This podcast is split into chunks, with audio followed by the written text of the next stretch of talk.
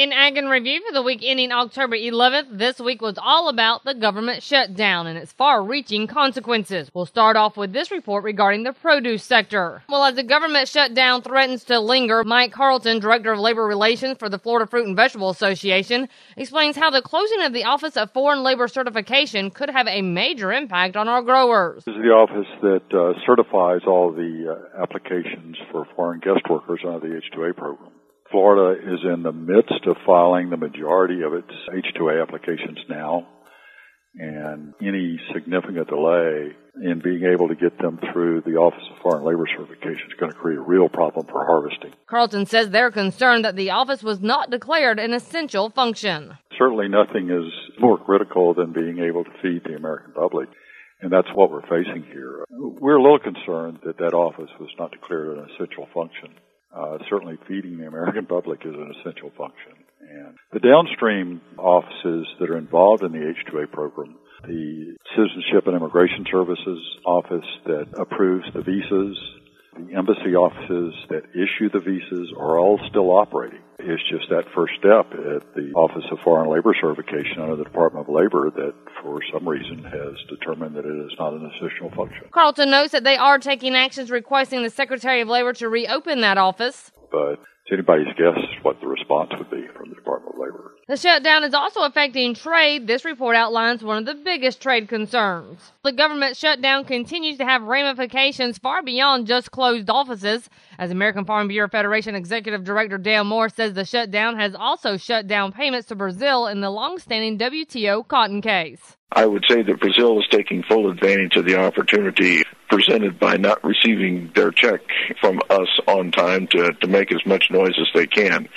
I have to believe pragmatically that they are using it as much as an opportunity to raise awareness and, stir the interest of media to report on how they are not getting what is due them from their perspective. Randall Wiseman brings us this report on how the government shutdown is affecting farm policy. We're hearing that the Farm Bill could be included as part of a larger budget package, but no matter what happens, it's clear the government shutdown has affected work being done on getting a new bill put together. With expiration of the 2008 Farm Bill extension taking place at the end of September, we have technically reverted back to 1949 permanent law. But the first major change under that law is with the dairy policy, but that won't occur until the end of the year, so Congress has until then to get one put together. And Colin Woodall, Vice President of Government Affairs for the National Cattlemen's Beef Association, said he feels Congress will take every bit of that time to get it done. I'm still optimistic, even with this shutdown, that we will get to that place.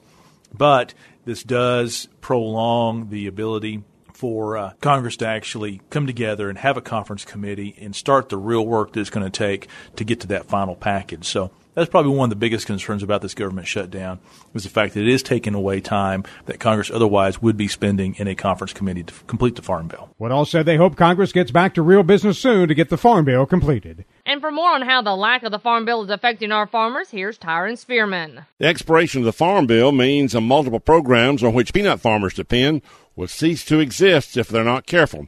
We're not talking about the government shutdown. We're talking about the absence of the Farm Bill.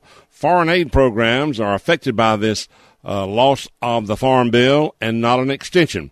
We have lost the Food for Peace program, the Emerging Markets program, and also the MAP, or Market Access Program, and Foreign Market Development. Those places have closed. The American Peanut Council has offices in Europe to promote U.S. peanuts for Georgia, Florida, and Alabama farmers, and they're saying their office is closed. They're also involved in carrying out trade servicing and demand-building projects to help sell more peanuts.